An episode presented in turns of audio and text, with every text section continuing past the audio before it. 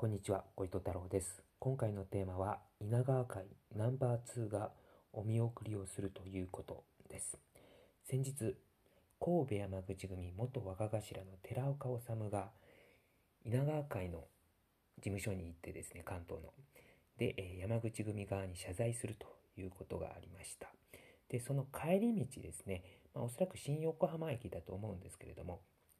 で、そこの、えーと駅の、え新幹線を待つところの、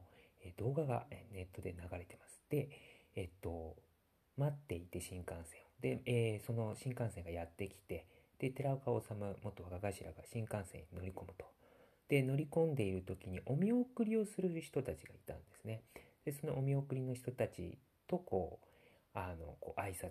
をお互いし合って、まあ、新幹線が出ていくという動画があったんですけれども、で、そのお見送りをするしていた人たちなんですけども、あの、僕動画で確認したところですね、おそらくなんですけれども、稲川会の定方留吉理事長が、えー確認できました。で、この理事長なんですけども、稲川会のナンバー2の、えー職なんですね。なので、山口組でいうと若頭ですので、まあ、稲川会の、まあ、最高幹部ですし、まあ、おそらく重要なね、ことを、えー取り仕切っている、えー人だと思います。定方留吉理事長は。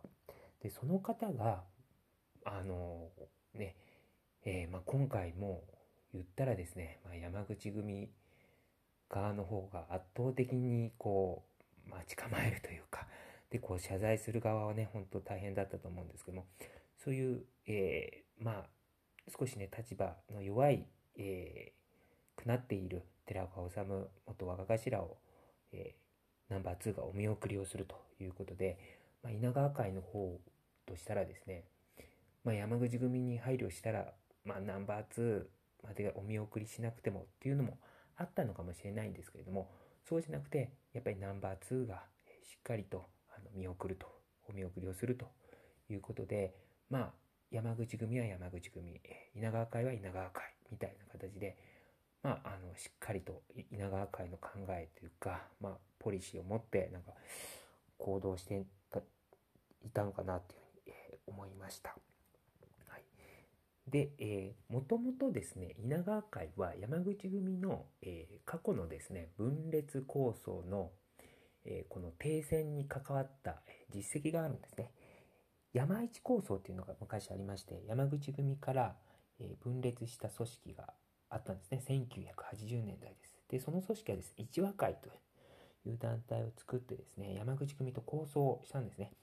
で時のですね4代目組長を、えー射殺したり、えーしたんですけども結局一和会の方が、まあ、構想で、まあ、不利になって、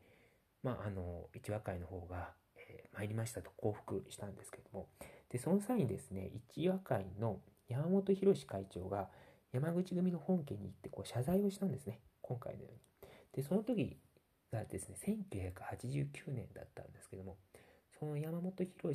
え会長が山口組本家に謝罪に行く時にですね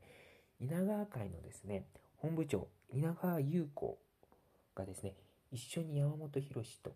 付き添って山口組本家に行くということをしたんですね。